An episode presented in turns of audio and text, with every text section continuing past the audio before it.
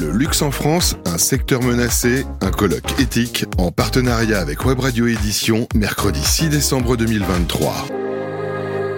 Bonjour ou rebonjour à tous, bienvenue sur Radio Immo, Radio Territoria pour ce colloque éthique spécial luxe. Aujourd'hui, on a déjà abordé les transformations du luxe. On continue à en parler avec notre deuxième table ronde, le prix du luxe. On est ravis d'accueillir Alain Neumark. Bonjour Alain. Bonjour. Vous êtes président directeur général de Mauboussin. Bienvenue à vous. Merci beaucoup. À vos côtés, Luc Piau. Bonjour Luc. Bonjour. Vous êtes président de AB Corporate Aviation, bienvenue, et Pierre-Antoine Tzadi. Bonjour Pierre-Antoine. Bonjour monsieur. Fondateur d'Ecostilia. On sera rejoint tout à l'heure par Charles-Marie Jotras, le président du groupe Daniel Féau, pour parler justement de l'immobilier de luxe. On démarre avec les bijoux, ou le prêt-à-porter des bijoux, comme on le dit, un luxe abordable. Mauboussin, est-ce que Alain Neumark s'est classé dans une marque de luxe ? Ah bah je crois que c'est par définition une maison de luxe, une maison qui est née il y a fort longtemps, en 1827, qui continue exactement à exercer le même métier. Oui. C'est-à-dire que nous avons une part très significative de notre activité qui est constituée par des bijoux sur mesure que je fais pour des clientes exceptionnelles. Oui. Surtout exceptionnelles par le budget et par l'envie d'avoir un objet spécialement fait pour elle. Vous savez, très souvent, quand on fait référence à des bijoux, par exemple de la période Art déco, on dit telle actrice portait tel bijou. Cette actrice portait un bijou qui avait été dessiné pour elle, notamment par Mauboussin. On continue exactement la même activité. D'accord. Et un exemple célèbre ? Boivin, à l'époque, l'actrice qui a partagé la vie de Charles Chaplin. Oui. On faisait pour elle des colliers et des bracelets.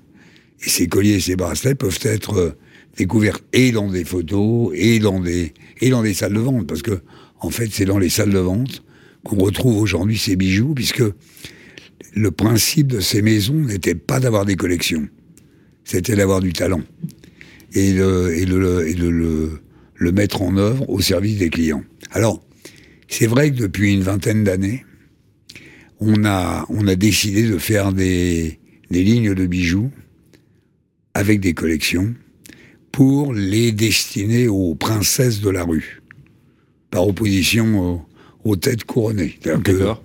De la même manière que j'ai fait la couronne de la princesse Marie du Danemark, je fais la couronne de Miss France, et il m'arrive de faire des couronnes pour des mariages, pour des clientes de la rue.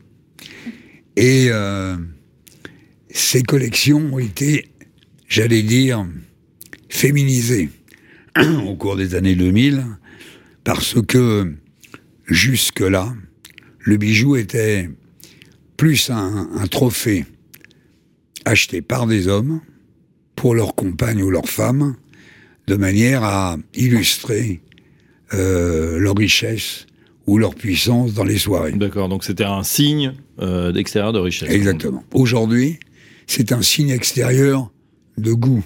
C'est-à-dire que la femme décide d'acheter un bijou parce qu'elle l'identifie comme étant une seconde peau, une espèce de carte d'identité de son émotion. Et donc, on a développé des collections, effectivement, depuis 2002 ou 2003. Et pour donner un ordre de grandeur, Mauboussin, en 2000, c'est 3000 clients. Mauboussin, aujourd'hui, c'est 300 000 clientes. 300 000 clientes, mais parmi lesquelles, j'ai 400 clientes pour lesquelles je ne fais que des bijoux dessinés sur mesure, pour elle-même. D'accord, donc là on est vraiment dans, on est au cœur. Dans le très haut de gamme, parce que ma question était un peu provocante, c'est parce que même si l'histoire est longue, c'est vrai que vous avez fait des campagnes d'affichage, alors, je dirais presque grand public, avec des prix accessibles. Voilà, pour moins de 2 000 €, on peut avoir une très très belle bague aujourd'hui, et je crois que ça a cartonné en plus. Hein, c'est vrai qu'on s'est dit, tiens, enfin une marque qui présente tous les aspects du luxe, parce que c'est une vraie marque de luxe, mais qu'on peut s'offrir. Tout à fait. En fait, la sculpture du bijou est la même. Ce qui va les différencier, c'est la taille et éventuellement la pureté de la pierre. Mais l'œuvre en tant que telle reste la même. La pierre est différente, oui, mais le design est le même, le dessin est le même. Et ce que je voulais dire, c'est que chez nous, en tous les cas, on est une petite maison, on est complètement à taille humaine, on est une maison principalement française, hein, puisque on fait 75% de notre activité en France, et le reste principalement au Japon, un peu en Europe. Notre finalité, c'est de maintenir notre différence. On n'est pas comparable au grand joaillier, j'allais dire entre guillemets, industriel, de l'industrie du luxe.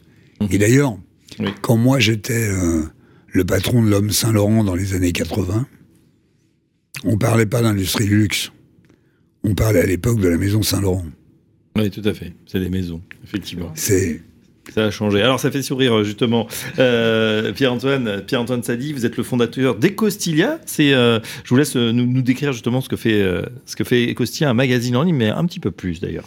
Alors, Ecostilia est un journal en ligne, effectivement, qui n'existe que en ligne, qui est un peu dans la mouvance de Madame Figaro et de Gala, mais nouvelle génération, c'est-à-dire plus digital, puisqu'aujourd'hui l'avenir de la presse est plutôt en ligne. Oui.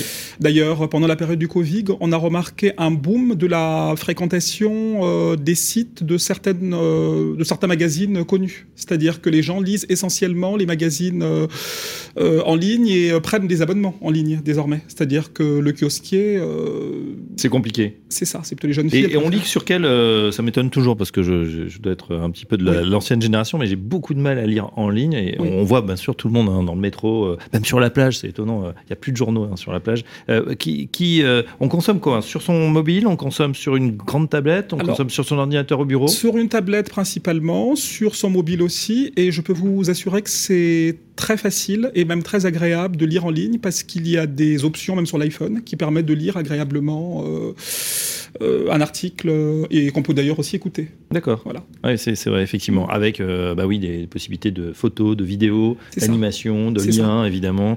Bon, et nous, on tient à avoir les images les plus qualitatives possibles, c'est-à-dire nous aimons beaucoup la photographie, nous sommes très sensibles au graphisme, et nous souhaitons offrir une expérience visuelle aussi qualitative que ce qu'on peut voir dans une galerie d'art. On a cette petite prétention de faire plaisir visuellement. D'accord. Ah, et justement, alors on parlait, ça fait le lien avec ce que nous disait à l'instant Alain Neumark, vous parlez aussi du luxe, il y a des pages, vous avez... Voilà. Alors, nous défendons farouchement le luxe parce qu'il est la meilleure vitrine de l'artisanat, particulièrement l'artisanat français. Pour ma part, je raffole de l'artisanat en général et de l'artisanat français en particulier. Et il y a un savoir-faire qu'il faut préserver. Et la bonne nouvelle aujourd'hui, c'est que... La bonne nouvelle aujourd'hui, c'est que tout le monde veut de la qualité. C'est-à-dire, quel que soit le milieu social, les gens veulent des vêtements qui durent, les gens veulent des vêtements qui sont faits dans des bonnes conditions par des personnes qui sont respectées et qui travaillent dignement. Les gens veulent de préférence des vêtements faits en France, en l'occurrence pour le consommateur français. Et le luxe n'est pas du tout quelque chose d'élitiste, contrairement à ce qu'on peut penser, parce que aujourd'hui, les eaux de toilettes des grandes maisons sont partout. C'est-à-dire, quelle que soit la classe sociale, les personnes raffolent les eaux toilettes de grandes maisons. Les lunettes, on en parlait. Les lunettes aussi, vous avez bien raison. La Sécu rembourse les lunettes, quelquefois, qui sont signées de grandes maisons aussi. On ne le sait pas, mais les opticiens pourront en témoigner. Et j'ai envie de dire aussi que même certaines populations qu'on juge des fois péjorativement, qu'on dit les jeunes de banlieue, eux aussi tiennent à des produits de qualité. Et je peux vous assurer que ce n'est pas du faux qu'ils portent. Quand ils portent du Nike, c'est voilà, je ne sais pas citer des marques, mais voilà. Donc aujourd'hui, le luxe, c'est, on ne peut plus démocratiser, si je puis dire, une aspiration à la qualité qui est universelle. Le lectorat, justement, d'Ecostilia, oui. C'est plutôt masculin, féminin ? Alors, c'est mixte, même si on a une majorité plutôt de femmes jeunes et citadines, c'est-à-dire qu'on a la chance d'avoir des jeunes femmes entre 30 et 40 ans, voilà, majoritairement parisiennes, mais on est lu aussi en Californie, on est lu aussi au Brésil, puisque nous sommes bilingues. Et j'ai des amis qui sont dans le marketing qui disent « Mais qu'est-ce que vous avez de la chance d'avoir pu rencontrer si vite cette cible ?» Parce que c'est plutôt une femme active, c'est plutôt une femme, on peut le dire, qui a un certain pouvoir d'achat aussi. Et on est là que depuis quelques mois et on a la chance d'avoir ce lectorat-là, en tout cas. Ecostilia, oui. Alors le style, évidemment. Éco, il y a le style, il y a... on pense aussi à l'éco-responsable. Alors on ne parle pas que de produits éco-responsables, mais nous privilégions les produits qui sont faits dans les bonnes conditions. Et Stylia, et puis il y a aussi l'IA à la fin. Alors l'IA, j'explique par là que... Alors c'est vrai que l'IA fait peur aujourd'hui, mais elle peut être un outil pour mieux connaître le consommateur.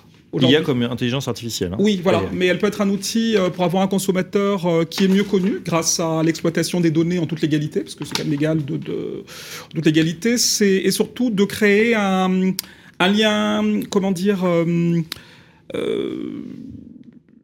de mieux connaître le consommateur pour mieux le servir, en fait. Mmh. Bah oui, puisque tout est en ligne, du coup, vous voyez exactement le parcours des visiteurs, leurs intérêts, et puis ils peuvent... Puis les produits sont mieux promus, les produits sont rapidement promus, instantanément promus.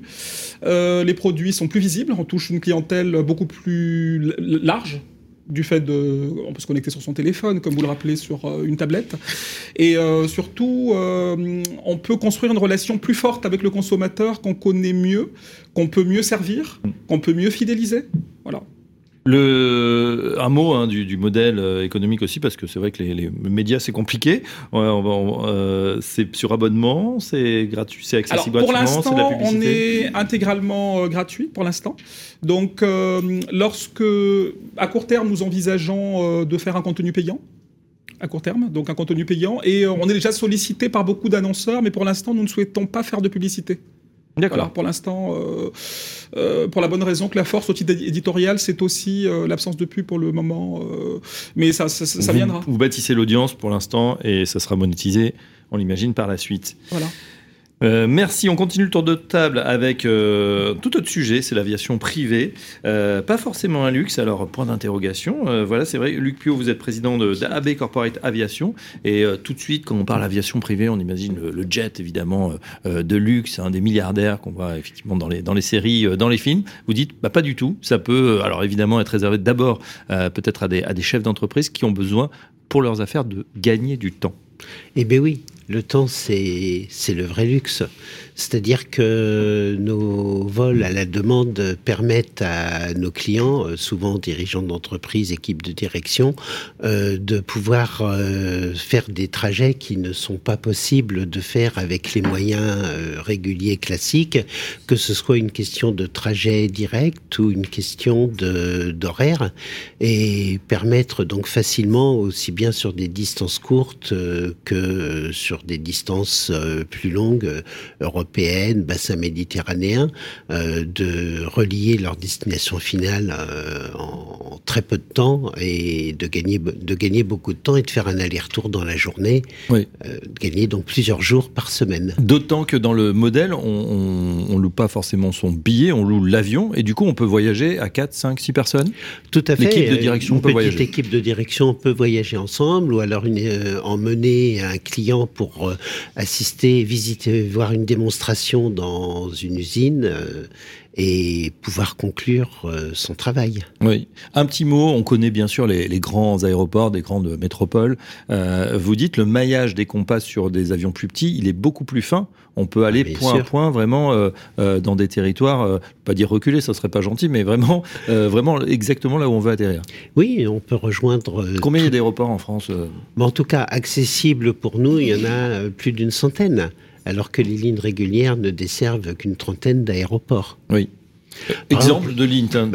Nous, on peut faire Rennes-Bourges, Nantes-Annecy, Lille-Southampton, Paris-Castres.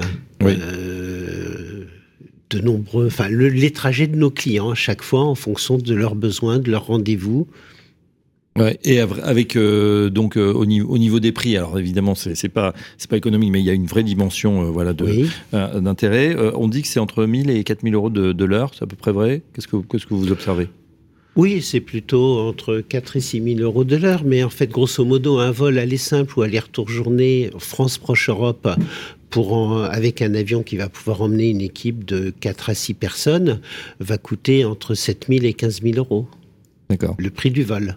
Ok, alors justement, typologie de clientèle, on le disait, plutôt industriel, capitaine d'industrie, ou il y a aussi des particuliers fortunés qui peuvent faire appel à vous ? Il y a aussi des particuliers fortunés, mais il y a aussi de nombreuses entreprises de taille variée qui ont besoin de gagner du temps, oui, et que ce temps a de la valeur pour eux. D'accord. Par exemple, on peut imaginer, lors d'une signature de deal, par exemple, ou si une urgence sur un site. Effectivement, aussi bien les acquisitions, et puis voir sur place, l'importance du contact sur place. Ouais, on ne fait pas tout en visio, on l'a bien senti, on l'a bien vu. Alors après, c'est vrai qu'on a un certain flight bashing, on va dire ça comme ça en ce moment, c'est-à-dire que c'est vrai que l'avion n'a pas de bonne presse, certains disent même qu'on aura peut-être un quota carbone un jour et on ne pourra plus faire qu'un vol par an ou 3 vols dans sa vie. Bon, on n'en est pas là, mais pourquoi pas. Qu'est-ce que vous dites? Parce que là, vous êtes peut-être pointé du doigt, c'est pas évident de défendre votre industrie dans ces conditions. Mais en fait, on a toujours été un petit peu pointé du doigt. On nous a toujours considéré, déjà avant de parler d'écologie, on nous a parlé de transport très cher. On nous comparait à un avion en or, presque, quand on allait voir les clients. Donc aujourd'hui, l'aviation considérée comme un symbole, mais l'aviation d'affaires représente à peu près 0,04% des émissions de gaz à effet de serre dans le monde, donc c'est une part qui est ce qu'elle est. L'aviation d'affaires, tout comme l'aviation, sont aussi des moteurs de progrès technologique depuis l'origine. Comme les prix sont chers, c'est extrêmement compétitif. Les clients nous demandent tous les jours de voir comment on peut faire pour diminuer les coûts. Donc l'aviation a beaucoup travaillé, les constructeurs ont beaucoup travaillé les matériaux, la consommation de carburant, alléger les avions, les rendre beaucoup plus sûrs aujourd'hui qu'il y a plusieurs dizaines d'années. Et ce mouvement de progrès technologique est continu et perdure et continue encore aujourd'hui avec beaucoup d'espoir dans les carburants. Les biocarburants, notamment. Les biocarburants, différentes formes de carburants. Beaucoup d'espoir aussi dans une optimisation des trajectoires du contrôle aérien. Donc ça avance grâce aussi à l'aviation d'affaires, bien évidemment. Tout à fait. En tout cas, voilà une première réponse. On termine le tour de table avec Charles-Marie Jotras qui nous a rejoint. Charles-Marie, bonjour. Vous êtes président du groupe Daniel Féau. Daniel Féau, on peut dire immobilier de luxe, en tout cas pour une partie de votre activité. Un secteur qui ne connaît pas la crise, vous confirmez, parce que c'est vrai que dans un climat, et on en parle beaucoup sur une des antennes connexes du groupe Web Radio Édition, qui est Radio Immo, donc on est quand même sur une certaine crise, avec notamment le financement qui s'est un peu asséché cette année, à part effectivement un secteur, c'est le luxe, qui va toujours bien. Est-ce que vous nous confirmez cette bonne tendance ? Oui, alors je pense qu'il faut quand même un peu définir qu'est-ce que c'est que le luxe immobilier. Oui. La vente moyenne en France, c'est moins de 200 000 euros. À Paris, c'est 500 000 euros. Si vous mettez la barre à 2 millions, vous avez plus que 1000 ventes à Paris sur 40 000. Si vous mettez la barre à 4 millions au-dessus, vous n'avez plus que 200 ventes. Et voilà, donc il faut savoir que 85% des ventes au-delà de 2 millions d'euros en France sont à Paris ou en région parisienne, proche Couronne Ouest. Donc c'est un marché qui est assez concentré. Encore définition du prix du luxe, Paris, 10 000 euros du mètre carré, pour beaucoup ça va paraître cher, mais la vente moyenne de Daniel Féau dans les quartiers, disons, bourgeois ou de luxe, c'est plutôt c'est un peu plus de 17 000 euros. Si c'est un appartement qui fait plus de 200 mètres carrés et qui a une surface extérieure, on passe à 24 000 euros, mais on vend aussi des choses à 40, 45 000, bon voilà. La clientèle du luxe, c'est une clientèle à partir de 3 millions d'euros, on a 40% d'étrangers, au sens non-résident fiscal français. Oui. Et au-delà de 10, 15, 20 millions d'euros, on a beaucoup de gens du Golfe. On est allé, on parle du luxe, donc on a vendu par exemple une petite propriété à 285 millions d'euros dans la proche couronne ouest à un prince du Golfe. En général, ce genre de choses, c'est plutôt eux. Mais quand on a un bel hôtel particulier à Paris, 40, 50, 60 millions, ça peut être aussi une grande famille française. Oui, ça voilà. Peut être aussi des... On l'a vu peut-être des sièges de sociétés, de grandes sociétés qui veulent s'implanter, qui achètent tout un immeuble dans Paris. Ça oui, bien sûr, mais quand on parle d'immobilier de luxe, on pense plutôt résidentiel. Mais bien sûr, il y a du luxe immobilier commercial. Très bien. Alors, bien entendu. Alors, pour revenir à la phase actuelle du marché, bon, faut savoir que le marché immobilier... Alors, de haut de gamme au luxe est un marché donc, qui est beaucoup parisien, comme je vous l'ai dit. Hein, 85% au-delà de 2 millions, les ventes, c'est à Paris ou en proche région ouest. C'est un marché qui est structurellement un marché de pénurie. Pourquoi ? Parce qu'on ne construit plus à Paris et on ne construira plus. Il y a un ensemble de textes qui font que on ne peut plus construire à Paris. Bon, c'est pas le sujet. Donc, le marché du luxe vit sur l'existant. Or, il y a beaucoup de gens qui veulent acheter des biens de qualité. Il faut savoir que Paris est considéré nos clients étrangers, qui sont donc, vous l'avez vu, très importants en pourcentage, nous disent Paris, c'est la plus belle ville du monde pour nous. Et, alors nous, on ne peut pas dire ça, mais par rapport aux prestations offertes au niveau du bâti et de l'intérieur, et même des services, parce que maintenant, il y a des services de conciergerie, il n'y a pas un immeuble, je prends New York, c'est emblématique, tout le monde a l'image avec le concierge en bas. C'est vrai qu'on n'a pas cette dimension de service, et même dans le bâti, c'est vrai que c'est souvent ancien, des fois c'est rénové, mais pas forcément très bien, ou pas au niveau des standards, peut-être de qualité internationale. Alors, au niveau du bâti, c'est considéré comme étant, d'abord c'est un des bâtis les plus homogènes qui soit, par rapport aux autres capitales. Si vous prenez si vous voulez avoir une belle résidence de, disons, 250 mètres carrés. À Paris, vous allez avoir un appartement dans un bel immeuble haussmannien. Si c'est du luxe, il y aura une belle hauteur sous plafond, des belles prestations. Il aura été rénové, bien entendu, et ce sera de plein pied. Bel escalier, des larges fenêtres, etc. L'équivalent à Londres en surface, ça va être une petite maison étroite avec des plafonds bas, des fenêtres étroites et un escalier minuscule. Donc le bâti parisien n'a rien à envier au bâti parce que Londres est du cœur de Londres, le cœur de Londres, mais pas seulement. Londres est une des capitales du luxe, mais pour d'autres raisons qui sont beaucoup plus liées à la langue et au système éducatif. En revanche, vous avez tout à fait raison, nous n'avons pas encore beaucoup, ou quasiment pas à Paris, ce qui existe partout dans le monde, c'est-à-dire avoir un appartement luxueux avec des services qui sont adjoints. Hein, c'est un modèle qui existe partout dans le monde et qui va bientôt exister à Paris, mais qui n'existe pas, quasiment pas aujourd'hui. On commence à le faire. Donc services. Si je reviens à la structure du marché actuel... comme c'est un marché donc structurellement de pénurie, on l'a vu, c'est un marché qui monte régulièrement sur longue période. Les prix, l'immobilier parisien sont parmi les actifs qui évoluent le plus vite. Ça, c'est sur longue période. Il y a des accidents de temps en temps. Il y a eu la crise des subprimes. Il y a eu le choc fiscal à partir de 2012. L'arrivée de M. Hollande, donc rétablissement de l'ISF, on avait parlé d'une taxe à l'époque à 75%, d'autres éléments. Donc beaucoup de gens sont partis, beaucoup de Français sont partis. Est-ce qu'on a des chiffres ? Absolument. Depuis l'élection de M. Macron, depuis le prélèvement forfaitaire, etc. Ces mesures ont été bénéfiques ? Tout à fait. Moi, ça fait 40 ans que je fais le métier, j'ai vu... Pendant 40 ans, j'ai vu des Français fortunés partir à l'étranger pour des raisons fiscales. Et c'est vrai que depuis quelques années, ça n'est plus le cas. D'accord. Parce qu'on a un traitement fiscal qui est un peu moins pénalisant qu'il était auparavant. Les étrangers, vous n'avez pas cité justement 30 à 40% sur des belles transactions. Oui, au-delà de 20 millions, ça peut être au-delà plus. Au-delà de 20 millions. Bon, c'est pas forcément des gens qui restent, qu'est-ce qu'ils font ? Ils s'achètent un pied-à-terre ou c'est vraiment pour vivre ? Un pied-à-terre. Pied-à-terre. Bon, ou est-ce que c'est dans un objectif patrimonial, diversification aussi de sa fortune ? Non, on parle souvent de Paris comme le lingot d'or de la pierre.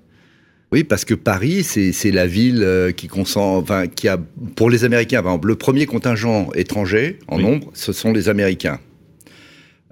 Pour les Américains, Paris, c'est la ville glamour, c'est une ville de culture, c'est une ville de raffinement.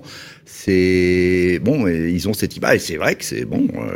Une image un petit peu idéalisée qu'on a retrouvée dans une série sur une grande plateforme. Voilà, on voit un Paris complètement fantasmé, un petit peu à l'américaine, mais qui a, je pense, beaucoup contribué pour l'attractivité de la capitale. Est-ce qu'il y a un effet JO ? Certains se citeraient pas. Je suis pas certain que ça ait beaucoup contribué, mais un effet JO, oui, bon, on parle des locations très chères, mais enfin, je pense que c'est un épiphénomène. Alors, j'ai pas répondu à votre question, qu'est-ce qui se passe en ce moment sur le marché ? Oui. Hein ? Donc alors, on est obligé de segmenter un petit peu. Donc, on a vu, marché structurellement de pénurie, donc marché de vendeur, c'est le vendeur qui tient sur longue période, c'est lui qui tient le manche. Augmentation très forte des taux d'intérêt, brutale, hein, fin 21, 22, dans un marché qui était très chaud à l'époque. Et là, sont les acheteurs qui disent, et ça arrive une fois tous les 10 ans, moi je ne joue plus, je me mets en stand-by parce que... Une partie des acheteurs ne peuvent plus emprunter, et puis une autre partie, qui n'a pas besoin d'emprunter, se dit « le marché va baisser, donc je ne bouge pas ». D'accord, donc il y a cet effet peut-être d'attentisme. On est là-dedans, donc il y a... mais ça, c'est sur le segment, on va dire, de 1 à 3 millions d'euros, en gros. C'est-à-dire l'appartement, le bel appartement, familial, c'est pas le super appartement de luxe.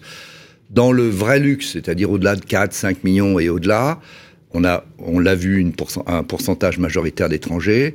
Et là, les gens sont très exigeants quand ils trouvent ce qu'ils veulent. Je veux être à Saint-Germain-des-Prés, je veux un dernier étage, je veux une vue, je veux un balcon. Si on lui amène ce qu'il recherche, il ne va pas hésiter parce qu'il sait qu'il peut attendre un peu de temps avant de le retrouver et il n'a pas de problème de financement. D'accord.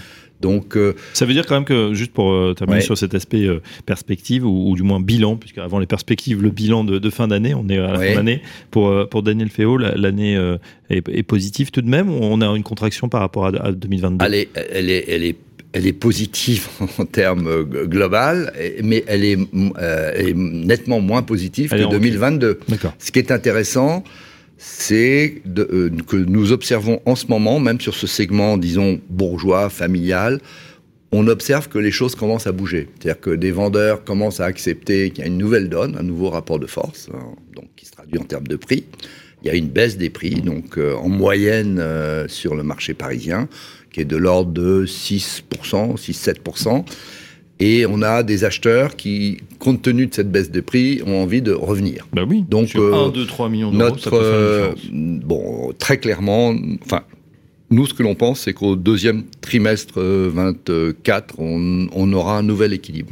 Un nouvel équilibre, donc peut-être une fin de la baisse, mais en tout cas, c'est amorcé. Tout à fait. Ou du moins, certains commencent à se dire, les prix qu'on a eu peut-être fin 2021 jusqu'à mi-2022, c'est terminé. La hausse des taux est passée par là. Même question, puisqu'on est à l'heure du bilan, chez Mauboussin, comment s'est déroulée votre année ? Est-ce qu'il y a toujours cette appétence ? Puisqu'on sait qu'aujourd'hui, peut-être depuis 1 an et demi, tout le monde commence à regarder un petit peu ce qu'il dépense. Le pouvoir d'achat, c'est la problématique du jour. Est-ce que, peut-être pas vos plus 400 clients les plus privilégiés, mais quelle est la tendance ? Ça sera une bonne année, mais moins bonne que 2022. Également. Significativement, parce que la période de fin août à fin novembre marque une tension sur le comportement d'achat des Français. Oui. Et j'allais dire... Après une première partie d'année... Semestre, ouais, sans aucune espèce de problème. C'est vrai qu'on a l'impression qu'il y a eu une cassure à partir de l'été, avec une année à deux vitesses. Ouais. La fin du mois d'août. Une inquiétude s'est installée. Bon, Noël est énorme dans notre métier, donc il faut relativiser. On c'est quoi, pas... 30%, 40% plus ? C'est 25% entre le 20 novembre et le 31 décembre. Donc vous êtes dans la période de... Donc on est en plein dedans. Là. D'accord. Bon, donc on va voir. Donc c'est surveillé avec attention. On dit souvent que c'est, je crois, le week-end, le troisième week-end avant Noël, qui est un peu significatif, là où les gens font les achats. Donc ça va être soit celui de la semaine dernière, soit celui qui arrive. C'est les deux week-ends avant Noël. D'accord. C'est là où vraiment ça se joue. Nous, on est un peu avantagés parce qu'on vient de lancer notre ligne de maroquinerie. Et c'est un gros succès. Donc ça va fausser à la hausse le chiffre de 2023. D'accord. Alors pourquoi cette diversification ? Justement, on parlait des différents segments qui sont investis. Une fois qu'on a une marque forte, bien établie, qui véhicule une certaine image de rêve, j'allais dire, on peut comme ça se permettre d'aller sur du parfum, sur de la lunette, sur pourquoi pas des accessoires. Sur du parfum, on y est depuis longtemps. On y est depuis 99. On est une vieille maison de création. Et la création, ça se décline. Ça se décline sur les produits, sur les objets sur lesquels vous avez envie de dessiner et envie de diffuser votre créativité. Là, il semblerait que ça soit pas mauvais. Ouais. Effectivement, et on a vu vos campagnes, c'est vrai que ça donne envie, et bon, ça démarre très bien. Est-ce qu'il y a d'autres secteurs comme ça que vous pourriez investir ? Vous y réfléchissez ? Est-ce qu'on verra des hôtels Mauboussin, des voyages Mauboussin ? Non, mais... Des restaurants ? Non, le parfum, tel que c'était dit tout à l'heure, c'est le premier élément de démocratisation du luxe. Oui. Je vous rappelle que... Enfin, moi, l'expérience du temps de Saint-Laurent, c'est que les clients qui ne pouvaient pas s'acheter de Saint-Laurent autrement les clientes étaient très très contentes d'acheter à l'époque du parfum Saint-Laurent. Et on le vit aujourd'hui avec Mauboussin. Ouais. C'est un élément de démocratisation important. Pierre-Antoine Tzadi. Oui, alors si je peux me permettre là-dessus, justement sur le parfum, c'est que c'est très ancien. Je crois que le premier qui l'a fait, c'est Paul Poiret, qui était le premier à associer un parfum à sa maison de couture. Bien après, il y a eu Gabrielle Chanel qui a collaboré avec, comme tout le monde sait, Ernest Beaux, avec qui elle a fait le fameux numéro 5 en 1921. Mais cette démocratisation du luxe, elle est très ancienne. Je sais par exemple que les GIs américains, qui ne pouvaient pas s'acheter du Chanel, ramenaient un petit flacon du fameux parfum numéro 5 qu'ils achetaient rue Combon pour leurs petites amies. Et je crois même que Madame Chanel a offert des parfums numéro 5 à des GIs américains. Donc le luxe était déjà partout, avant et après la guerre. La Deuxième Guerre mondiale, j'entends, oui. Donc pour la question, est-ce qu'on verra d'autres... il y a d'autres secteurs sur lesquels vous réfléchissez sans trahir de secret. Bon. On verra. Moi, je pense que les diversifications complètes, hôtellerie, restauration, etc., c'est une aventure. C'est une aventure dont il faut être sûr qu'on aura les talents nécessaires et les ressources. Faut éviter les éléments de mimétisme. Ils peuvent être dangereux. On continue avec vous, Louis Piau, justement. Là, on était sur la thématique un peu du bilan de fin d'année. Est-ce que vous avez été touché aussi par cet effet un petit peu de contraction qu'on a vu sur beaucoup de secteurs, ou est-ce que l'aviation d'affaires se porte plutôt bien ? Actuellement, on a une activité similaire à celle de l'année dernière. On a récupéré aussi l'activité d'avant Covid de 2019, mais on est un petit peu en dessous de plus loin de 2007-2008. Qui étaient les meilleures années ? Oui. D'accord. Ça s'explique par quoi les... La crise des subprimes les banquiers sont provoqué une modification de l'économie de manière importante. Ouais, c'est vrai. Et pour les perspectives 2024, justement, peut-être avec des trajets, une influence, on parlait tout à l'heure des Jeux Olympiques ou des grands événements comme ça a une influence ou pas trop ? Non, je ne pense pas que les grands événements aient une influence sur nous, sur notre activité au niveau de notre entreprise. Par contre, effectivement, un climat économique et dans la population serein et souriant, c'est les meilleurs facteurs d'activité. Ouais, exactement. J'ai une question justement sur les règles aussi, ou le type d'appareil. On n'en a pas parlé, proposé. Alors, avec quoi on voyage ? Alors, les avions que nous proposons sont tous exploités suivant les mêmes règles techniques que les avions des compagnies régulières. Ce sont des règles donc, qui sont contrôlées par le ministère des Transports ou son équivalent. Donc en France, c'est la direction de l'aviation civile. Donc, après ça, c'est des avions qui, au lieu d'être exploités suivant un réseau de lignes régulières, sont exploités pour faire le vol à la demande dont nos clients ont besoin. Oui, d'accord. Voilà, au niveau technique, on est dans un niveau de sécurité maximale par rapport à tout ce qui se fait dans l'aviation. Et au niveau des marques ou des modèles ? Les modèles d'avions que nous utilisons, on utilise bien entendu des jets Dassault qui sont assez célèbres et tout. On utilise aussi beaucoup d'avions de marque Cessna Citation ou Embraer Phenom ou encore Bombardier Challenger en fonction des besoins de nos clients. Très bien. Est-ce que, tiens, il y a une rubrique voyage ou pas encore dans Ecostilia ? Alors, avant ça, j'aimerais préciser une chose, c'est que la crise des subprimes n'a pas du tout été fatale à l'industrie du luxe, bien au contraire, je pense que vous le savez tous, c'est que l'industrie de la mode, elle a plutôt même été particulièrement florissante, un peu comme le cinéma pendant la crise de 29, pendant la période de la crise des subprimes, c'est-à-dire que l'industrie de la mode, ça a été plutôt une aubaine pour elle. Ah bon, ça, il faut le savoir. Remède anti-crise, alors. Oui, remède anti-crise, je ne sais pas, mais je sais que les plus grandes maisons, celles qui font les défilés les plus spectaculaires, Dior et Chanel, pour ne pas les citer, ils ont fait des défilés particulièrement opulents et les ventes, elles n'ont pas baissé du tout. C'est-à-dire, elle n'a pas du tout été impactée, elle n'a pas du tout été fatale au luxe. Le luxe résiste bien à la crise, c'est connu. D'accord. Voilà. Et même peut-être on en a encore plus besoin. Oui, c'était le cas aussi au premier semestre 2009, donc juste après Lehman Brothers, c'était en fin septembre 2008, si je ne m'abuse. On n'avait jamais vendu, on n'a jamais vendu autant de biens au-delà de 4 millions à l'époque. On n'avait jamais vendu autant de biens au-delà de 4 millions à Paris qu'au premier semestre 2009. Mais pourquoi ça s'est dit parce que les gens avaient peur, ils se disaient peut-être c'est le moment de liquider ses actifs. Non, mais vous aviez de l'argent en banque, etc. Vous saviez pas pendant quelques semaines, on savait pas si la banque allait pas sauter. Et donc au moins la pierre, elle pouvait pas s'envoler. C'était du tangible. Il y a ça. Et puis je me rappelle, j'ai des amies rédactrices de mode qui disaient à cette époque-là, elles disaient que c'était le retour de la bourgeoise, c'est-à-dire sur les podiums. Elles disaient que c'était une volonté de se raccrocher à quelque chose de sûr, de fiable et d'intemporel. Pour résister justement à la crise. C'est ce que je lisais dans des critiques à cette époque-là. Voilà. La crise des subprimes, voilà, c'était... Alors, on posait une question. Alors, sur Ecostilia, justement, puisqu'on a abordé... sinon, les voyages, là, c'est plus des voyages, on l'a compris, pour affaires, business d'affaires. Oui. Est-ce qu'il y aura une rubrique voyage, justement ou... Alors, plutôt une rubrique tourisme, qui sera prévue à court terme. Au début, particulièrement ciblée sur la France et le... Parce qu'il faut préciser quand même, beaucoup de nos compatriotes vont en vacances, surtout en France. Particulièrement période de crise. Les vacances en France sont très prisées, dans l'Hexagone.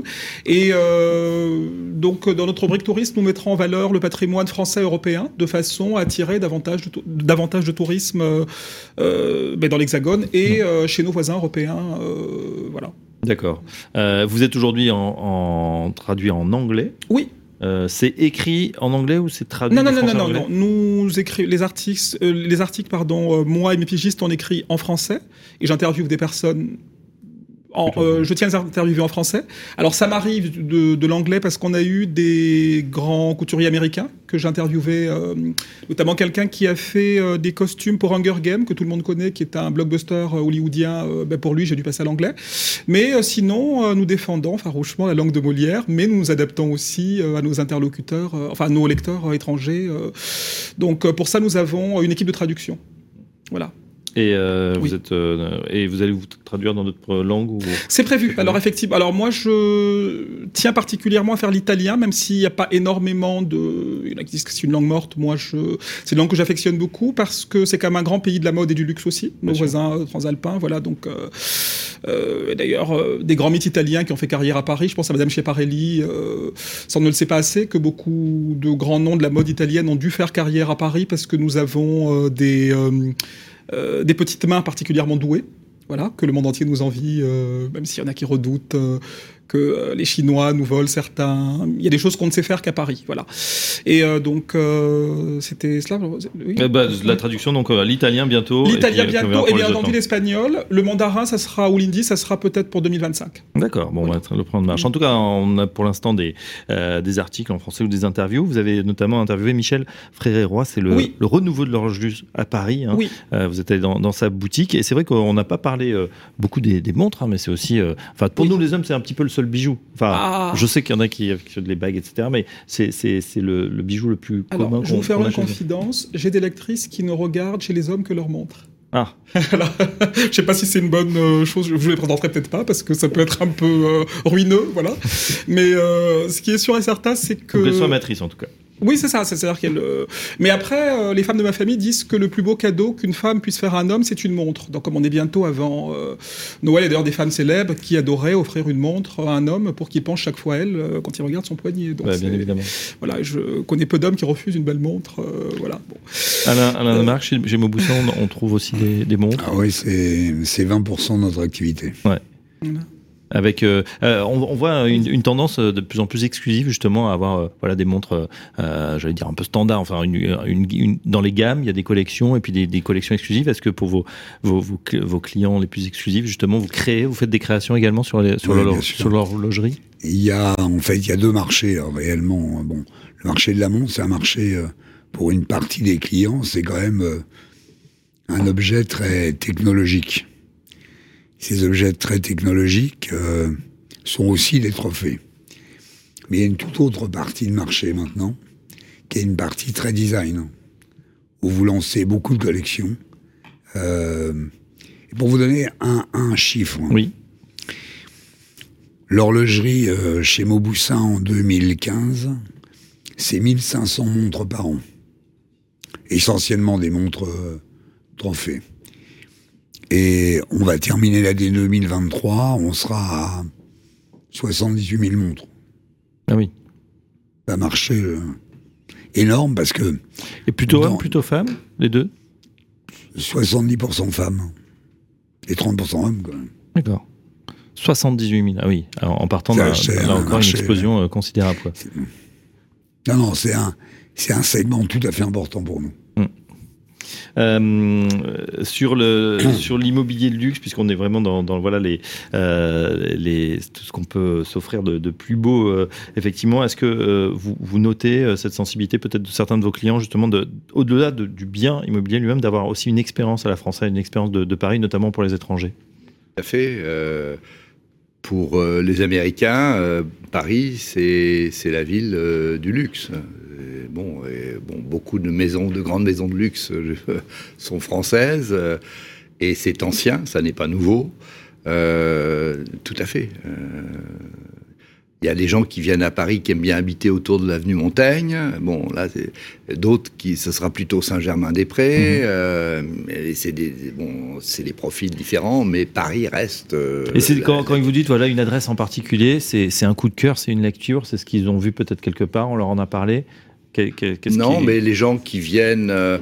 Je reprends un Européen ou un Américain qui est assez fortuné, mais qui est aussi assez cultivé, va aller sur la rive gauche, très clairement, éventuellement dans le Marais.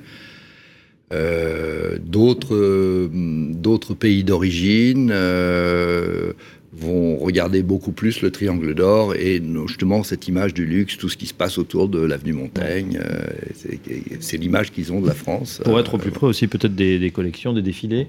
Tout à fait. Dire que les femmes américaines les plus élégantes qui ont existé, je pense à Madame Kennedy ou la princesse Grace de Monaco, elles ne juraient que par la France. Elles étaient vraiment portées sur l'art de vivre à la française. Tout à fait. Et c'est une chose qui perdure, entre autres grâce au groupe de luxe français. Ouais. Qui continue, qui en joue, et c'est tant mieux. Perspective donc pour 2024, vous me disiez, vous attendez peut-être à 24, on va trouver un nouvel équilibre du marché, et le marché va reprendre son train normal, c'est-à-dire on va redevenir probablement un marché de vendeurs, et ça pour moi ça va être autour du deuxième trimestre 24. Très bien, perspective donc encourageante. Pour Mauboussin, on va attendre effectivement la fin de l'année, mais puisque là on va vous laisser travailler. Effectivement, en tout cas, c'était un plaisir de vous avoir autour de la table pour discuter justement des différents aspects, que ce soit sur l'aviation, que ce soit dans les magazines, que ce soit dans l'immobilier ou encore dans les bijoux. Merci en tout cas à Alain Neumark qui nous a fait le plaisir d'être là malgré une voix qui est un petit peu chancelante, mais on le retrouvera bientôt avec sa vraie voix, président-directeur général de Mauboussin. Pierre-Antoine Tzadi, merci fondateur d'Ecostilia, ecostilia.com, tout simplement, en français, en anglais pour le moment, et bientôt en italien et en mandarin, on l'a noté. L'immobilier de luxe avec Charles-Marie Jotras, c'est président du groupe Daniel Féau. Merci Charles-Marie de nous avoir rejoints. Et enfin, Luc Piau, président d'AB Corporate Aviation. Voilà, pour tout savoir sur l'aviation privée et avoir peut-être un devis pour vos voyages d'affaires. Merci en tout cas. Dans un instant, nous allons aborder la conclusion de cette matinée sur l'image du luxe en France. À très vite avec Sophie de Menton. Le luxe en France, un secteur menacé, un colloque éthique en partenariat avec Web Radio Édition, mercredi 6 décembre 2023.